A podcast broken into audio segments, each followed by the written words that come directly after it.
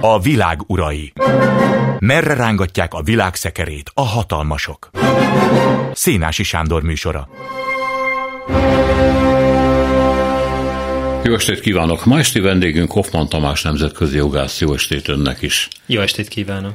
Nem tudom, hogy mikor hangzott el az a kifejezés, hogy Nürnbergi pillanat, de elhangzott azután, hogy Oroszország 2022. február 24-én elindította az inváziót Ukrajna ellen, és akkor egy idő után elkezdtek szóba kerülni, hogy Oroszország rendszer szinten követel háborús bűnöket.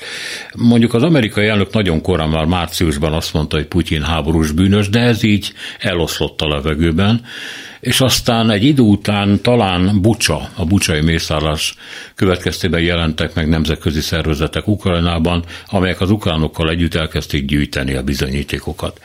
És a legújabb hír az, hogy most júliusban hivatalosan elkezdett működni a rendkívül hosszú nevű, de megpróbálom végigmondani. Nemzetközi központ az Ukrajna elleni agresszió büntetteinek üldözéséért nem is tudom, hogy mi ez, bizottság, bizonyítékokat gyűjtő nemzetközi főügyészeknek a találkozó helyen négy ukrán főügyész is van ott, és hát akkor elkezdik a bizonyítékokat felsorolni, összerakni egy későbbi hágai büntető per érdekében. Hát itt tartunk ebben a pillanatban, csak azt nem tudjuk még mindig, hogy Nürnberg, amire hivatkoznak, ami a viszonyítási pont, az mit jelent ma? Mi az, ami akkor háborús bűnnek számít, és ma is az? Mi az, ami akkor nem számított háborús bűnnek, de ma már igen?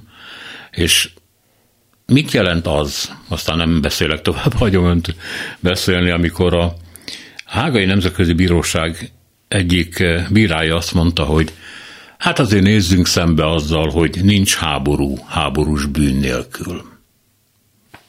Ezt szeretném a nyakába zúdítani most egy ja, Köszönöm szépen, igen, ezt így egyben. Hát ezt nem egy mondattal fogom megválaszolni, az egészen biztos. Akkor menjünk vissza szerintem először Nürnbergre, mert valóban eh, ez volt az a pillanat, amikor tulajdonképpen egy teljesen új paradigma következett be a nemzetközi jogban, eh, mert 1945 előtt a háborút az teljes mértékben az államok szuverén előjogának tekintették. Ez tulajdonképpen a viták mm, rendezésének egy formája volt. Ugye van ez a híres mm, mondás, hogy hát a háború is csak e, a, vita, a diplomácia egy formája, csak hát egy kicsit erőszakosabb módon.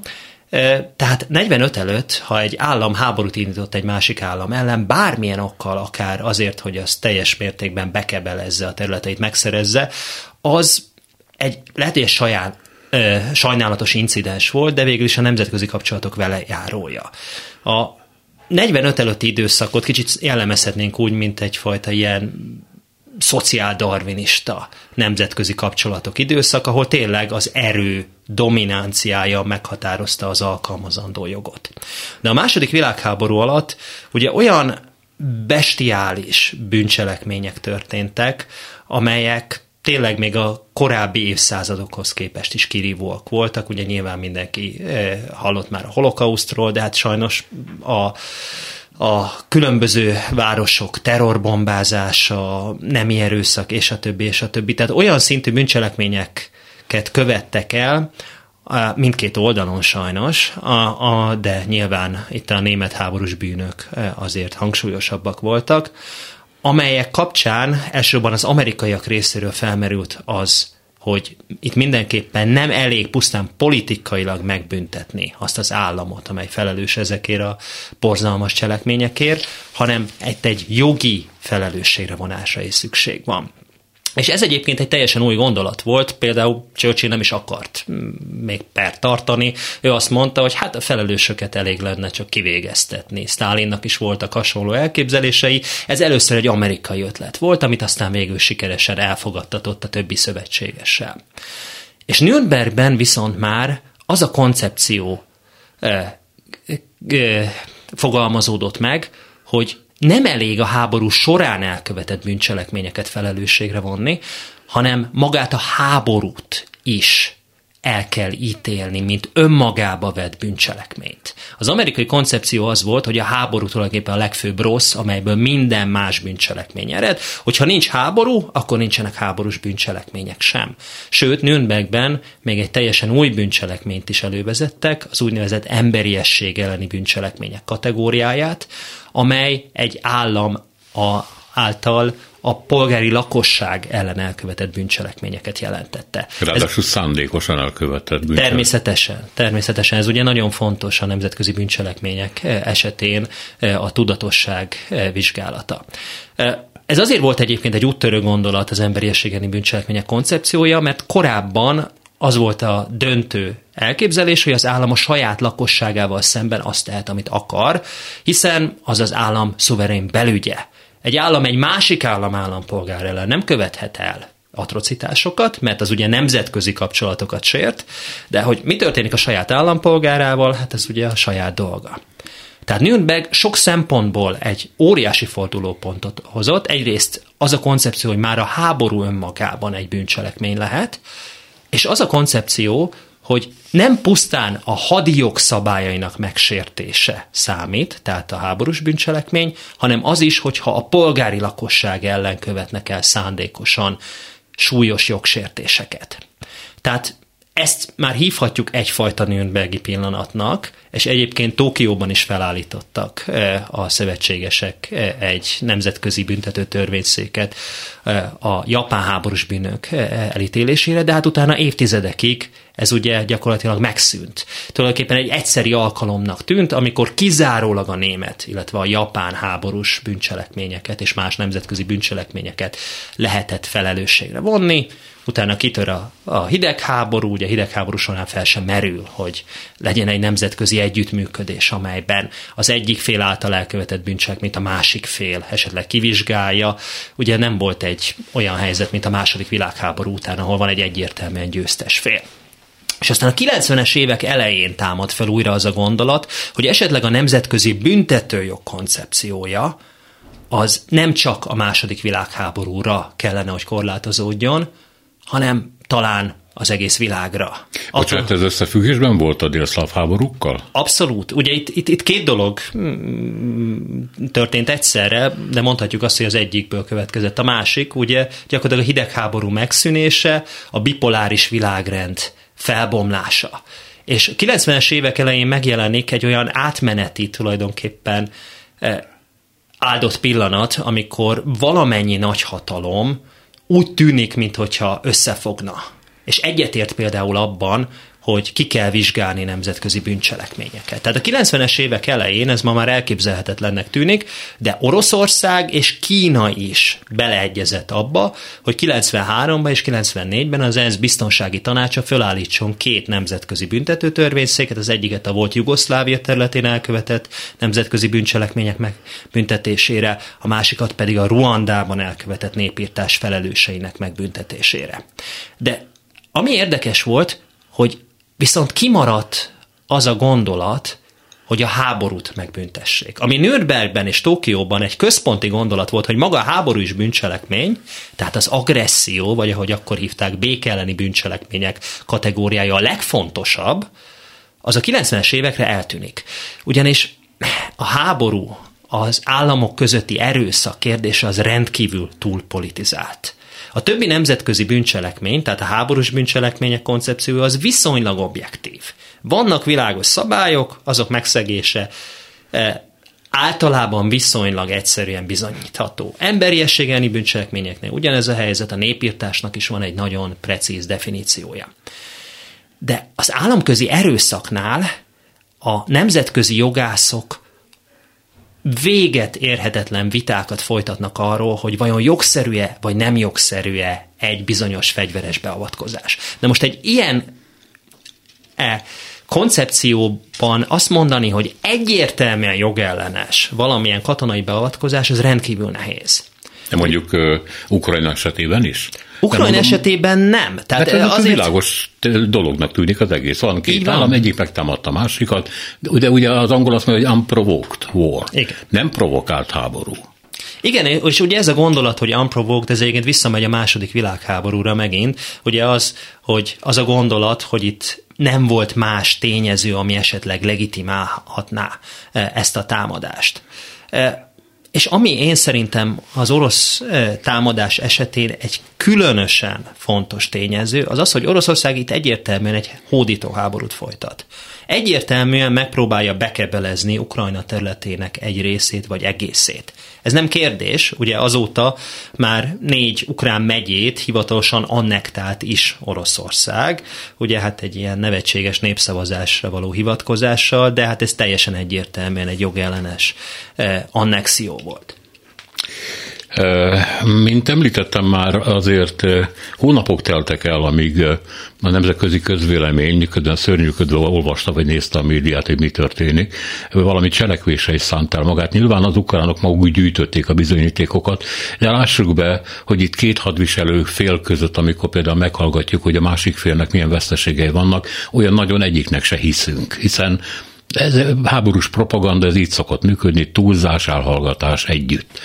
Szóval nagyon fontos volt, hogy megjelennek a külföldi szervezetek, és hát bucsa volt ez a, az, az elképesztő mészárlás, amikor amikor összekötözött kezű emberek fejjel lefelé, ugye ezt mi ismerjük Nagy Imre temetése óta, egy ilyen sekély sírúban eltemetve, és rengeteg gyerek, tehát főleg civilek. De itt volt például Izium, ez is 2022-es történet, ahol kínzókamrákat találtak, 444 holtester, köztük csak 22 volt katona, bocsánat a csak szóért, csak azt akarom mondani, hogy civilek civilek elleni tudatos gyilkosságok, és hát kimutathatók a holtesteken a kínzások, a szexuális erőszak, minden más. Szóval valami egészen bestiális történetek vannak. Igen, ez így van. Annyit azért hozzátennék, hogy a Nemzetközi Büntetőbíróság már a 2022. február 24-i orosz támadás előtt is vizsgálódott, ugyanis az sokan elfelejtik, hogy igazából Oroszország már 2014-ben megtámadta Ukrajnát, hiszen ez volt az az időszak, amikor ugye elcsatolta a Krimfélszigetet, illetve gyakorlatilag egy fel, fegyveres felkelés szított Kelet-Ukrajnában, amelyet e, közvetlenül és közvetve is támogatott, tehát konkrétan csapatokat is vezényelt egyébként Kelet-Ukrajnába, csak ezt akkor még titkolta, tehát ez még egy E, indirekt módon történő fegyveres konfliktus volt, de ettől függetlenül már onnantól kezdve fennállt egy nemzetközi fegyveres konfliktus Oroszország és Ukrajna között, csak ennek az intenzitása még sokkal alacsonyabb szintű volt. És Ukrajna már 2014-től kezdve elfogadta a Nemzetközi Büntetőbíróság joghatóságát, és a Nemzetközi Büntetőbíróság már korábban elkezdett bizonyítékokat gyűjteni, de ezeket a bizonyítékokat akkor még nyilván csak ez, e, ezzel a korlátozott konfliktussal kapcsolatban gyűjtötte. Tehát a Nemzetközi Büntetőbíróság már korábban is jelen volt Ukrajnában, csak ez a jelenlét nem volt annyira kifejezett. És azután nyilván, amikor megjelentek ezek a elképesztő, brutális atrocitásokról szóló hírek a világ sajtóban, akkor sokkal nagyobb figyelmet kapott a már korábban is folyó munka, illetve más államok is bekapcsolódtak. Tehát említette például, hogy rendkívül fontos az, hogy hát ne csak az egyik fél által egy oldalon bemondott adatok alapján járjunk el. Ez természetesen így van. Tehát a jognak az egyik alapszabálya a római jogtól kezdve az audietur et altera parsa, hallgatassék meg a másik fél is. Ha valaki egyoldalúan szolgáltat bizonyítékokat, akkor az bármilyen módon torzíthatja. Fontos, hogy legyenek több forrásból származó információk. És Ukrajna területén a Nemzetközi Büntetőbíróság is gyűjtött adatokat, illetve nemzetközi törvényszéki szakértők is jelen voltak több állam részéről. És a Europol keretei között, eh, pontosabban a Eurojust keretei között létrejött egy nemzetközi vizsgáló csoport, amelyben megint több állam küldött szakértőket, akik bizonyítékokat gyűjtöttek. Tehát nagyon fontos az, hogy itt a kezdetektől fogva nem csak arról van szó, hogy az ukránok gyűjtenek bizonyítékokat és elküldik Hágába adott esetbe, hanem arról van szó, hogy a nemzetközi közösség számos állama direktben jelen van Ukrajna területén, és gyűjti onnan a bizonyítékokat.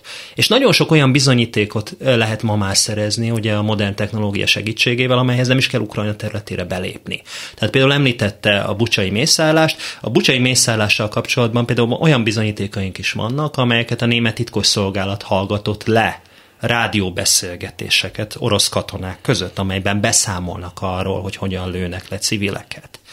Tehát rendkívül sok ilyen bizonyíték is áll a rendelkezésünkre. Ha már bucsának tartunk, de egyébként mondhatunk más olyan eseteket, amikor a oroszok kórházakat, öreg otthonokat, vagy éppen óvodákat lőttek, akkor az oroszok azt mondták, hogy mint ahogy a palesztinok szeretik csinálni a közel-keleten, az ukrán katonai erők is direktbe költöztek ilyen idős otthonokba, kvázi elbújtak az idősek háta mögött, és hát az ukránokat, ukránok onnan lőtték az oroszokat, neki pedig viszorozni kellett a tüzet. Ez az egyik mondjuk ilyen jellemző orosz magyarázat. A másik pedig, hogy, hogy Miért nem képzelhető el, hogy az ukránok egy olyan provokációt hajtanak végre, hogy például Bucsában az ukránok megölnek orosz nemzetiségi vagy orosz nyelvű, orosz anyanyelvű embereket, és aztán megrendeznek egy olyan jelenetet, amit aztán rá lehet kenni az oroszokra.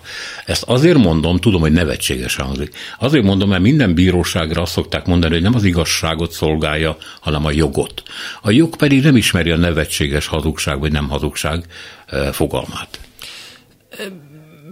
Hát egy büntetőeljárásban két kimenetel lehet, vagy a vádlottat bűnösnek tartják, vagy nem bűnösnek. Tehát ártatlannak soha nem fogják minősíteni, mert lehet, hogy valaki nem ártatlan, mégis felmentik, mert nincs elég bizonyíték arra, hogy megállapítsák a bűnösségét. Tehát a bíróság mindig a, az elérhető bizonyítékok alapján fog egy olyan döntést hozni, amely ben csak akkor fogja megállapítani a vádlottak bűnösségét, hogyha szinte minden kétséget kizáróan ez bizonyítani lehet. Na most vegyük ketté a, a, az ön által felvázolt lehetőségeket vagy szituációkat. Vegyük, kezdjük Bucsával. Bucsánál tényleg ha én is olvastam ilyen nevetséges összeesküvés elméleteket arról, hogy ezt valami az ukránok rendezték, meg színészek voltak, ö, speciális effektusokat használtak, szerintem körülbelül ennyi lehetőségről olvastam ezek nevetséges dolgok. Hát először is nyilván a holtestek azok ott vannak, tehát ez, ez sajnos egy, egy, egy borzalmas tény, amit, amit nem lehet változtatni. Kettő.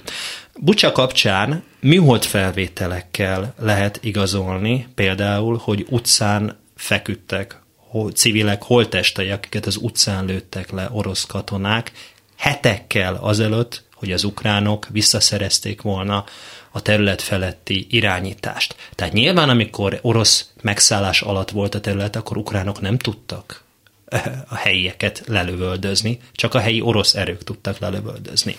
Plusz említettem, lehallgatott és természetesen rögzített rádiófelvételeink vannak, amelyek bizonyítják, és aztán még ott vannak a törvényszéki szakértők bizonyítékai, stb. Tehát Bucsa kapcsán nagyon nehéz azt állítani annak, aki kicsit belásta magát a történetbe, hogy itt bármi más lehetőség van, mint azt, hogy a helyi orosz katonák követték el ezeket a borzalmas bűncselekményeket.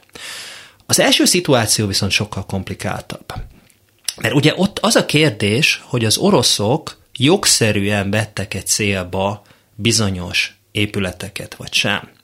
Na most a hadi jogban van egy alapvető szabály. Az alapvető szabály az, hogy kizárólag katonai célpontokat lehet támadni, közvetlenül nem lehet civil leket támadni. Civilek ugyanakkor lehetnek úgynevezett járulékos veszteségek, katonai célpontok támadása során bekövetkezett esetben, de ez nem lehet aránytalanul nagy az elérni kívánt katonai előnyhöz képest. Na most ez egy elég nehezen megfogható dolog, ami a gyakorlatban mindig kontextus függő. Tehát, hogy éppen mi hol volt. Tehát lehet az, hogy te egyébként ukrán katonák tényleg el voltak szállásolva mondjuk iskolákban, óvodákban, de hozzátenném, hogy nyilván ott nem volt oktatás egyébként ebben az időben. Se az óvodába, se az iskolába, stb. Na most miért adott esetben miért szállásolnának el ukrán katonákat iskolákban, vagy akár egyetemeken? Miért? Azért, mert jelentős mennyiségű szabadon álló e, szoba van vannak esetleg ágyak, amikkel vannak konyhák, van folyóvíz, stb. Tehát nyilvánvalóan, hogyha egy katonaság véd egy sűrűn lakott területet, több ezer vagy több tízezer katonával, azonnak a katonáknak valahol tartózkodnia kell. Nyilván egész más az, hogyha egy üzemben lévő iskolában rejtőznek el a katonák, és mint egy emberi pajsként tartják fogva ezeket a, a helyieket, és próbálják megakadályozni az ellenük irányuló támadást, mint az, hogyha üresen álló épületekben szállásolják el őket amelyek abban az időben nyilvánvalóan nem látják el az eredeti funkciójukat. Na most az a baj, hogy ugye itt, amit említette, egy ilyen szituációban kívülről nagyon nehéz megállapítani, hogy pontosan mi történik. Ez az, amit eh, Clausewitz, a híres hmm, német eh, teoretikus hmm, a háború ködének hívott meg a 19. században, amikor, ami elfedi előlünk, hogy pontosan mi történik. Ugye egy ilyen szituációban megint meg kell nézni, hogy egy orosz állítás, hogy ott ukrán katonák voltak, az helytálló-e? Lehet, hogy tényleg voltak ukrán katonák, meg kell nézni, hogy abban az időben voltak-e esetleg civilek azon a helyen, vagy nem voltak civilek azon a helyen, és akkor ennek alapján meg lehet állapítani, hogy ez az állítás helytálló vagy sem. De hozzátenném, hogy itt vannak azért még bonyolultabb szituációk. Például eh, Kievet rendszeresen támadják eh, az oroszok. Állítólag katonai célpontokat támadnak, ugye ezt nyilván nehéz megmondani. A az ukránok nyilvánvalóan a légvédelem segítségével próbálják elhárítani ezeket a támadásokat. Na most ezek a légvédelmi ütegek könnyen lehet, hogy egyébként lakóépületek közelébe vannak, mert valahol fel kell őket állítani. Ugye megint e, egy sűrűn lakott milliós városban nagyon nehéz olyan helyre tenni egy légvédelmi üteget, ami esetleg nincs lakóépületek közelébe. Na most mi történik akkor, hogyha egy ilyen légvédelmi üteget akarnak mondjuk kilőni az oroszok, és véletlenül eltalálnak egy lakóépületet. Az nyilvánvalóan nem háborús bűncselekmény. Az se háborús bűncselekmény, hogyha mondjuk az ukránok lelőnek egy orosz rakétát, és az úgy csapódik be lakóházakban. Ezért mondom, hogy ez a szituáció, ez viszont borzasztóan nehéz. Tehát az, hogyha egy megszállt területen kivégzik a polgári lakosság tagjait, az egy egyszerű, könnyen eldönthető szituáció.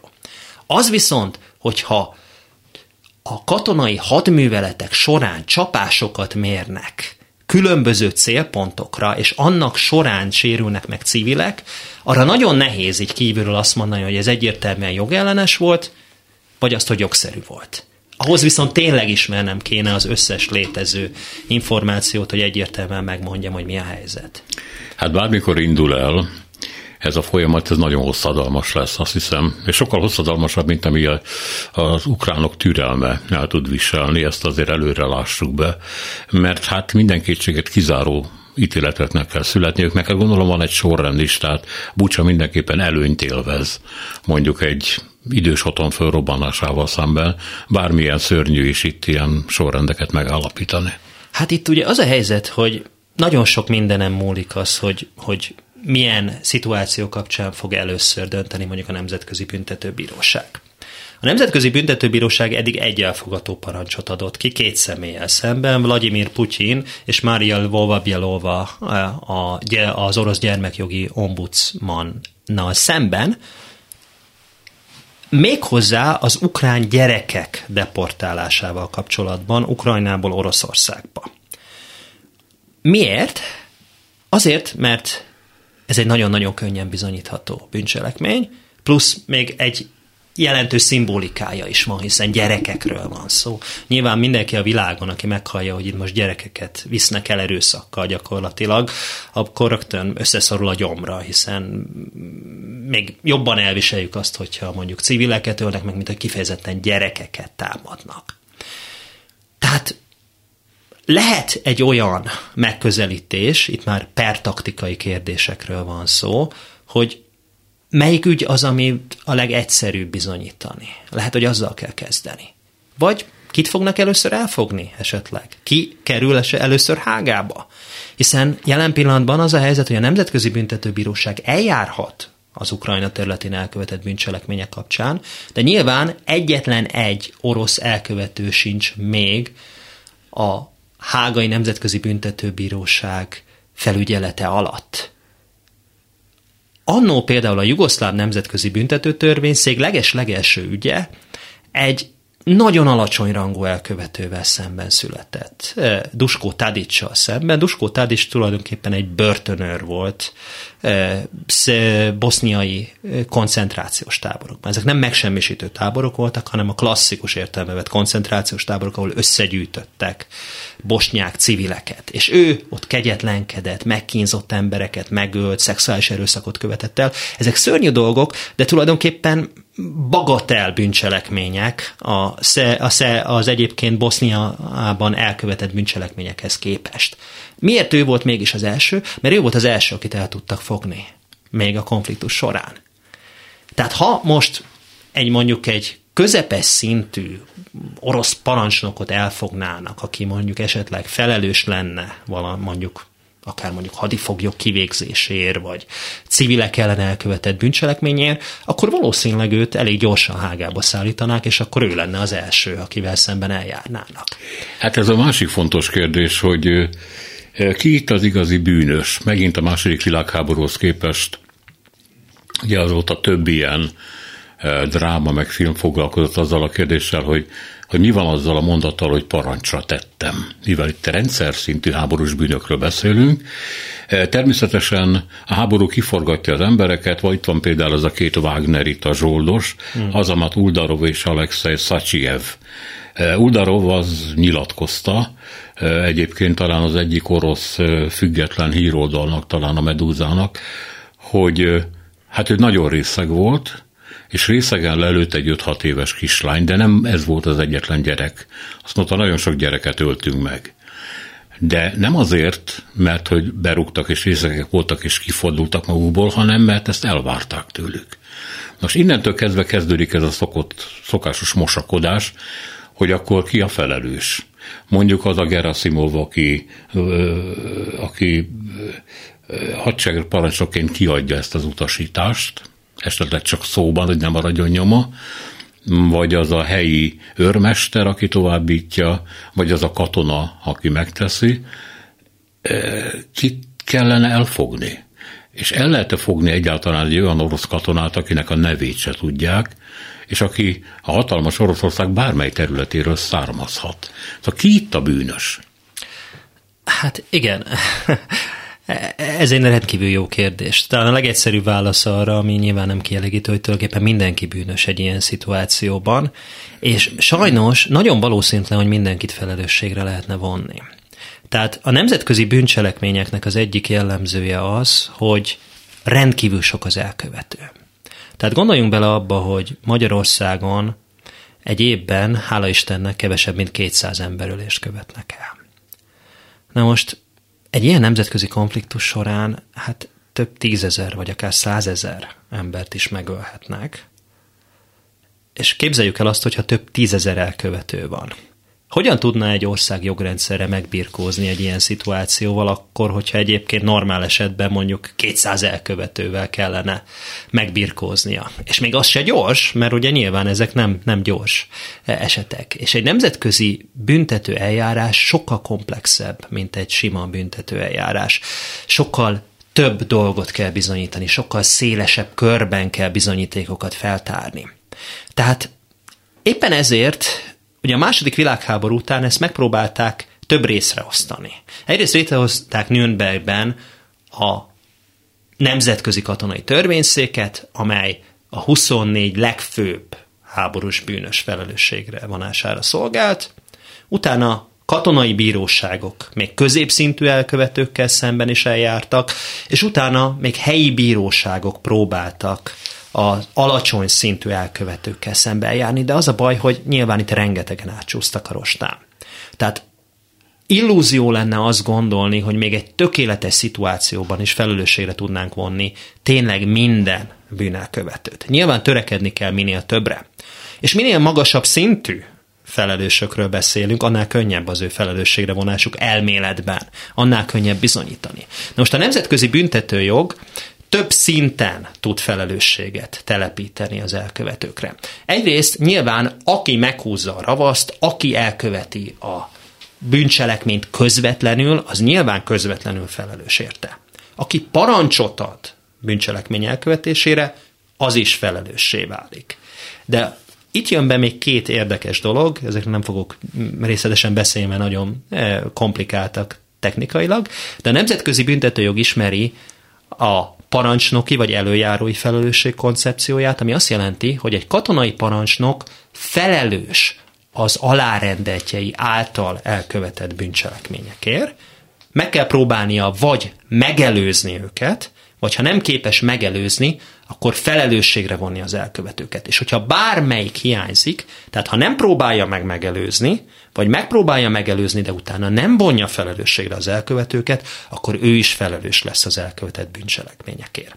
Na most itt ezen keresztül már önmagában valószínűleg meg tudjuk fogni az orosz eh, katonai és politikai vezetőket egyébként, de emellett a nemzetközi büntetőjog még ismeri a bűnszervezeti elkövetés fogalmát, amikor a az elkövetők megállapodnak valamilyen jogellenes cselekmény elkövetésében, akkor az annak során elkövetett bűncselekményekért mindenki felelős lesz. Tehát például Putyin azt mondja, nem tudom, az orosz katonai vezetőknek, hogy mindegy, hogy milyen eszközzel, de foglalják el azt a területet, akkor bizony Putyin is felelős lesz az ennek során elkövetett bűncselekményekért, kivéve, hogyha bizonyítható, hogy egyébként mindent megtett, ami lehetséges, hogy ne kövessenek el ilyen bűncselekményeket. A kisemberek, a gyilkos kisemberek azért, azért foglalkoztatnak engem, mert ők mondják a legkönnyebben ki azt, hogy parancsra tettem, és hogy én nem vagyok felelős ember, én csak egy baka vagyok, besoroztak. Mit tudom én, mit érdekel ez engem, azt tudom, hogy ki volt, azt mondták lőjen főbe, hát főbe lőttem.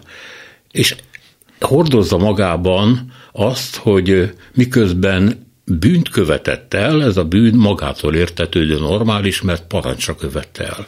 Miközben létezik azért Sajnos voltam katona, tehát ezt így mondták, ezt persze soha nem lehetett gyakorolni, hogy a katonának joga van megtagadni a parancsot, ha az ember ellenes. E, és hát ez ugye nagyon nehéz megcsinálni, mert különösen az orosz hadseregben, ahol nem a szovjetek találták ki azt, hogy vannak politikai komisszárok, akik bármikor parancs megtagadás esetén lelövik a katonát, tiszteket is, akik a támadók mögött mennek, és ha valaki visszafordul, lelövik. Ez a cári hadseregben is így volt, és most is így van. Tehát nagyon nehéz a katona dolga, de elben megtagadhatja a parancsot. Igen, nyilván ezt is meg kell vizsgálni. Tehát, tehát ahogy említette, valóban az oroszoknál úgy tűnik, hogy még ma is létezik ez a záró alakulat koncepciója, ami gyakorlatilag azt jelenti, hogy mindenkit lelőnek, aki nem hagyja végre a parancsot azonnal. Meg kell nézni, hogy volt-e bármilyen lehetősége az illetőnek, hogy megtagadjon egy jogellenes parancsot. Ha volt, és nem tette meg, akkor bizony ő felel az általa elkövetett bűncselekményekért, még akkor is, ha egyébként parancsot hajtott végre, ő is felelős, és az is felelős, aki a parancsot kiadta. Csak ugye sajnos itt jön be az a dolog, amit említettem, hogy nehéz elképzelni, hogy minden elkövetőt tényleg felelősségre vonjanak. Tehát még hogyha bekövetkezik az az idilli pillanat, hogy Oroszországban hirtelen mondjuk egy rezsimváltás történik. Hirtelen egy demokratikus vezetőség azt mondja, hogy szembenéz az eddig elkövetett bűncselekményekkel, és felelősségre vonja az elkövetőket. Egyszerűen olyan mennyiségű elkövető van, hogy nagyon nehéz elképzelni, hogy ez tényleg egy, egyáltalán fizikailag lehetséges, hogy mindenkit felelősségre vonjanak. Nyilván meg kellene próbálni minél több. Igen, voltak éppen, amit mondok, bocsánat, hogy a szavába vágok, az nem is jogi vagy bírósági természetű, hanem egyszerűen a társadalom lelkiállapota szempontjából nem mindegy, hogy ezek az emberek magától értetődően járnak köztünk, élnek köztünk, és tartják természetesnek a bűnüket, és ezek szerint azt is, hogyha újra ilyen helyzet van, hát akkor megint megteszik. Ez egyébként így van, és egy nemzetközi büntetőeljárásnak pont ez lenne az egyik legfontosabb funkciója, hogy egy, egy, egy egyfajta világító toronyként funkcionáljon, hogy megmutassa, hogy mi az, amit nem lehet megtenni. Mi az, ami elfogadhatatlan, mi az, ami az erköl, alapvető erkölcsi normákkal ellentétes. És van, amikor ez jól működik. Tehát, hogyha például megnézzük a Nürnbergi eljárást, akkor Németország számára az tényleg egy referenciaponttá vált, ugye a 60-as évektől kezdve. Azért két évtizeden keresztül a németek még annyira nem néztek szembe, hogy az általuk elkövetett bűncselekményekkel, de mondjuk ugye a 60-as évek második felétől kezdve már ez elfogadottá vált. E, ezért, fon, ezért lenne fontos egy felelősségre vonás, mert a felelősségre vonás nyilvánosan megmutatja, hogy mi az, ami elfogadhatatlan, és ha nincs felelősségre vonás, akkor bizony az rögzül, hogy hát ez egy elfogadható dolog. Ugye egy, egyetlen egy dologra kell csak vigyázni, hogy ne veszítsünk, mert akkor még lehet, hogy valami történik. Igen. De amíg egy országban nem történik meg a szembenézés a múltban elkövetett bűncselekményekkel kapcsolatban, addig bizony ez egy természetes dolognak fog minősülni, ami bármikor újra megismétlődhet. A kérdés a következő még, hogy tudnélik milyen jog alapján büntetnek? Ezt azért kérdezem, mert tudom, hogy, illetve említette, hogy van a Genfi Egyezmény 1949-ből. Egyébként érdekes módon ugye a Tizedes meg a többiek című híres magyar filmben a főszereplőnek mondják, hogy hát nem bánthatod ezt a szovjet katonát, mert a Genfi egyezmény tiltja, mire azt mondja, hogy majd ez Genfben, de a Genfi egyezmény sokkal későbbi, 49-es. Vagy már létezett a második világháború idején is? Az a helyzet, hogy több, több Genfi egyezmény volt, és van, tehát már önmagában 49-ben négy darab Genfi egyezményt fogadtak el a háború áldozatainak a védelméről. Az első az a szárazföldi, e, a második az a tengeri e, sebesültek védelméről szól, a harmadik e, az a hadifoglyok védelmé, és a negyedik a polgári lakosság védelméről. És már a két világháború között, ha jól emlékszem, 1928-ban elfogadtak egy hadifoglyok védelméről eh, szóló eh, Genfi egyezmény. Egyébként érdekes módon a Szovjetunió azt nem ratifikálta, és Németország arra való hivatkozással bánt olyan borzalmas módon a szovjet hadifoglyokkal, hogy hát rájuk nem vonatkozik a nemzetközi jog. Tehát a németek által elfogott szovjet hadifoglyok túlélési aránya az 50% alatt alatt volt, még a németek által elfogott francia, eh, brit vagy amerikai hadifoglyok túlélési aránya 90% fölött volt. Tehát ez egészen borzasztó, viszont ez mutatja, hogy azért ezek nem pusztán papírra írt eh, szavak, hanem ezeknek volt tényleges jelentőségük. Egyébként csak, hogy egy másik eh, film történeti referenciát mondjak, a Hidakvály folyóban is van egy híres jelenet, amikor kiáll a brit hadifoglyoknak a vezetője, a parancsnok, és elkezdi felolvasni ebből az 1928-as Genfi egyezményből a hadifoglyok eh, jogait, és oda megy a japán parancsnok, és összetépi. Tehát eh, azért ennek vannak más filmtörténeti jelentőségei. De a lényeg az, hogy a Genfi egyezmények azok gyakorlatilag a 19. század második felétől kezdve próbáltak kialakítani egy olyan jogszabály keretet, amelyen belül a lehető legjobban lehet védeni az embereket a háború során.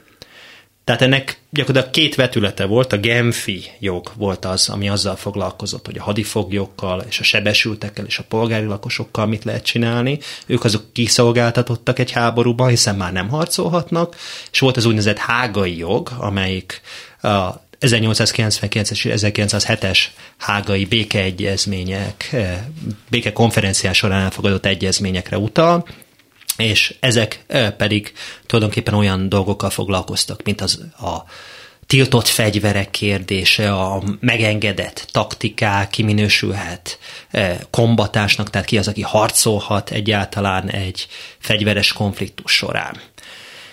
És az a, do, az a koncepció, hogy ezeknek a szabályoknak a megszegése háborús bűncselekmény, az tulajdonképpen a 20. század első felére elfogadottá vált, csak még nem nagyon volt széles körű felelősségre vonás. Az első világháború után volt bizonyos mértékű felelősségre vonás, de elég limitált volt. E, tehát ha háborús bűncselekményekről beszélünk, akkor ez ennek az úgynevezett hadijognak, vagy humanitárius jognak a súlyos megszegését jelenti.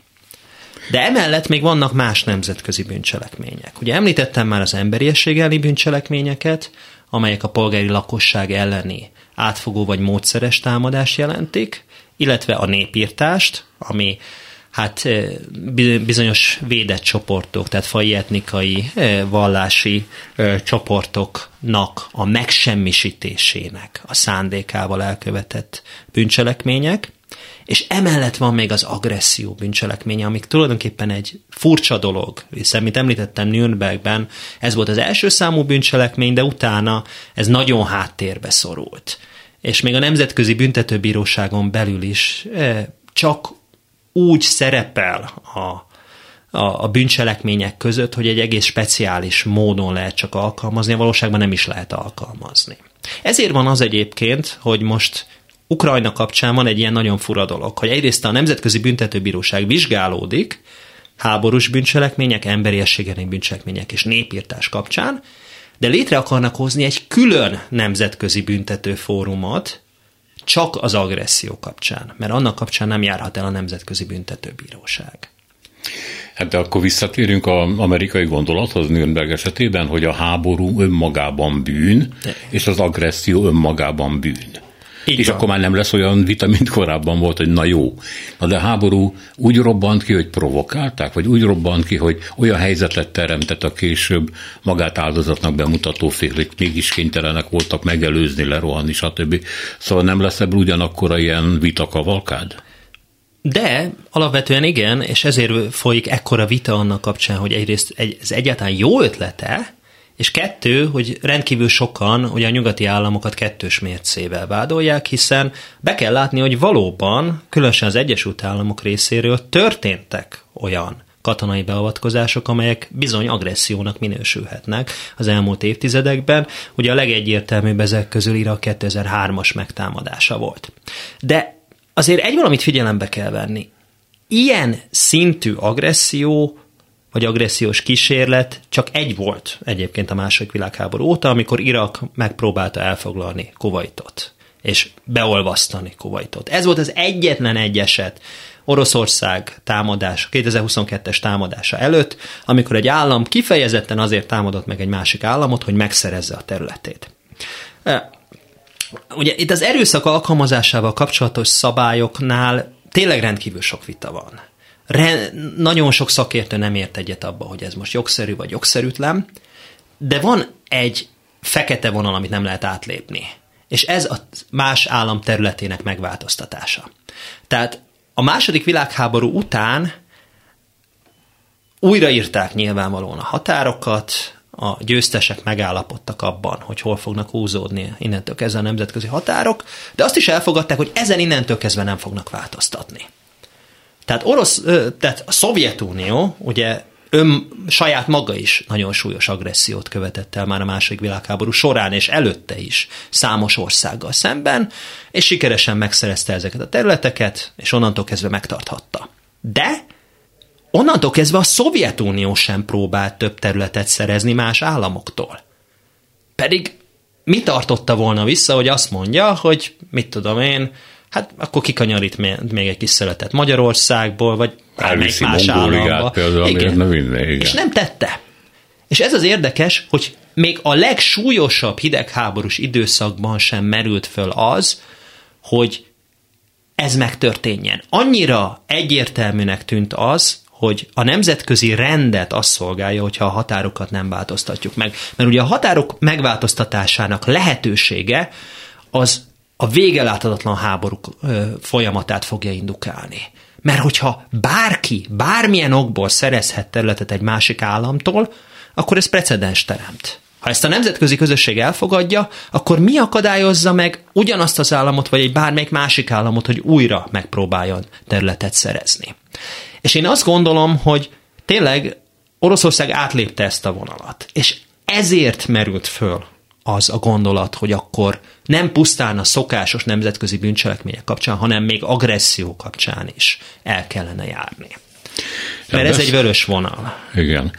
Tehát a Genfi egyezményekről beszéltünk, aztán a 98-as római statútumról is, itt ugye a kínzás, 49 féle egyéb bűncselekmény, háborús bűncselekmény van felsorolva, de eközben Ukrajnában azért fogtak el orosz katonákat, és bizonyítható alapon, tehát bizonyítékok alapján ítélték el őket, úgyhogy egy részük vallomást is. Tehát jó, ez mennyire volt őszinte, vagy kicsikart, azt nem tudjuk.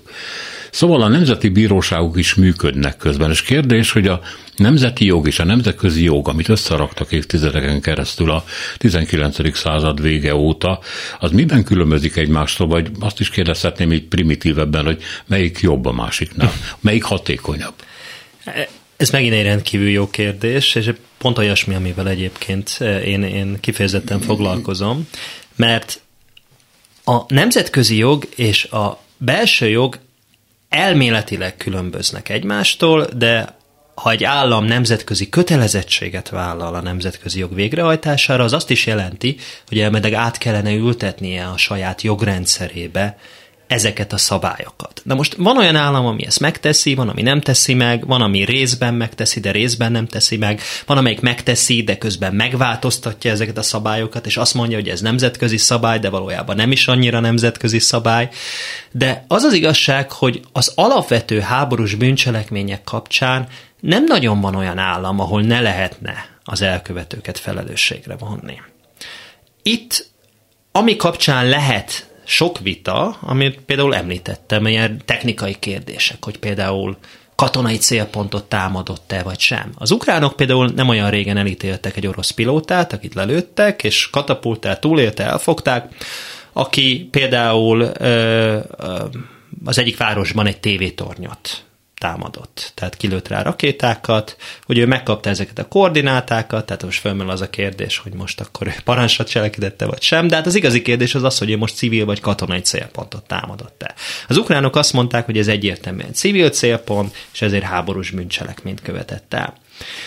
De itt például felmerül az a kérdés, hogy biztos, hogy az civil célpont. Az amerikaiak például az elmúlt évtizedek konfliktusaiban mindig támadták a tévé állomásokat. Belgrádban is támadták, Bagdadban is támadták. Tehát rögtön már felmerülhet egy ilyen kérdés. De például az első esetben, amikor az ukránok elítéltek egy orosz katonát, ott én azt gondolom, hogy semmilyen kérdés nem volt a felől, hogy az illető elkövetette háborús bűncselekményt vagy sem.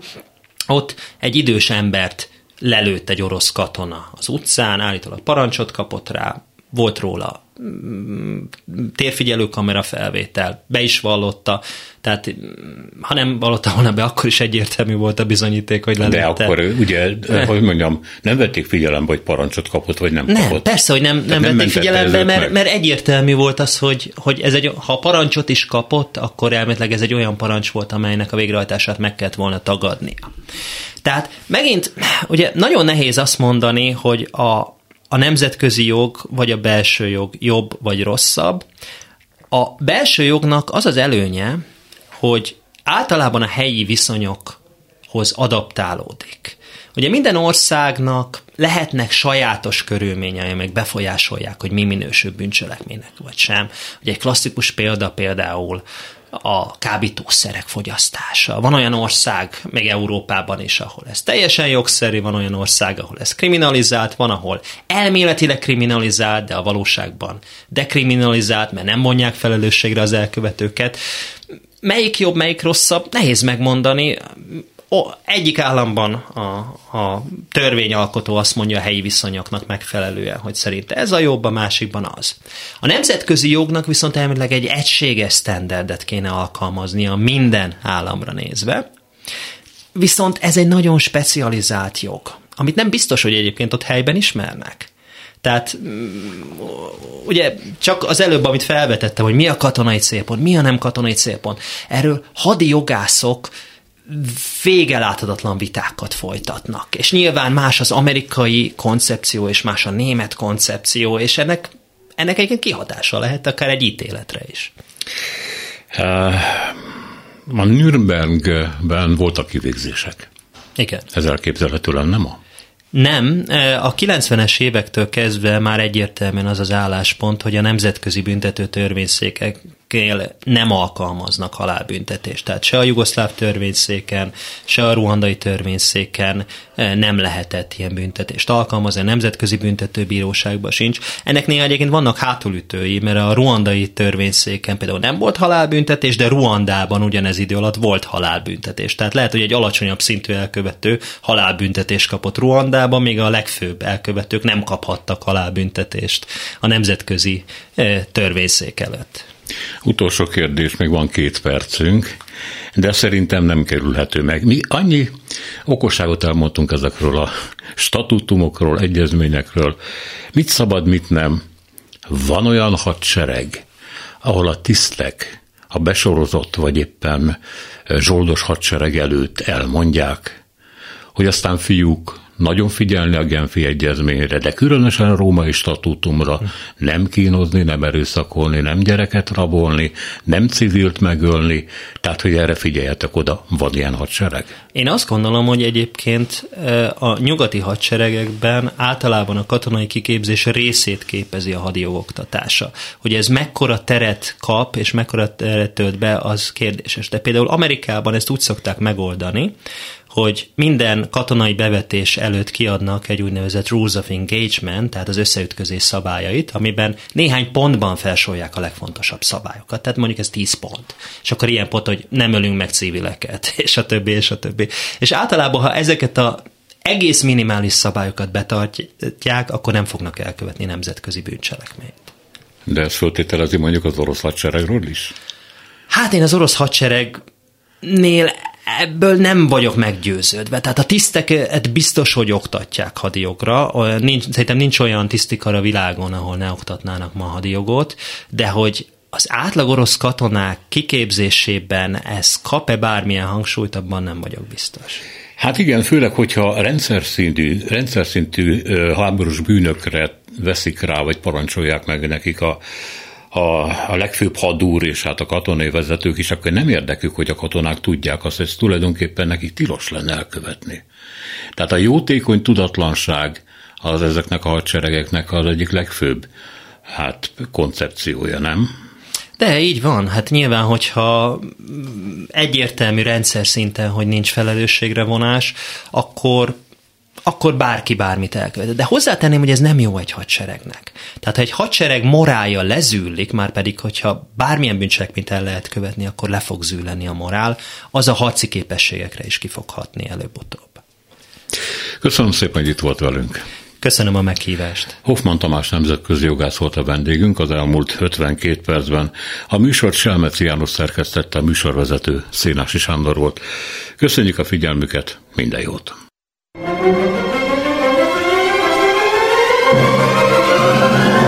A Világ Urai című műsorunkat és Szénási Sándor műsorvezetőt hallották.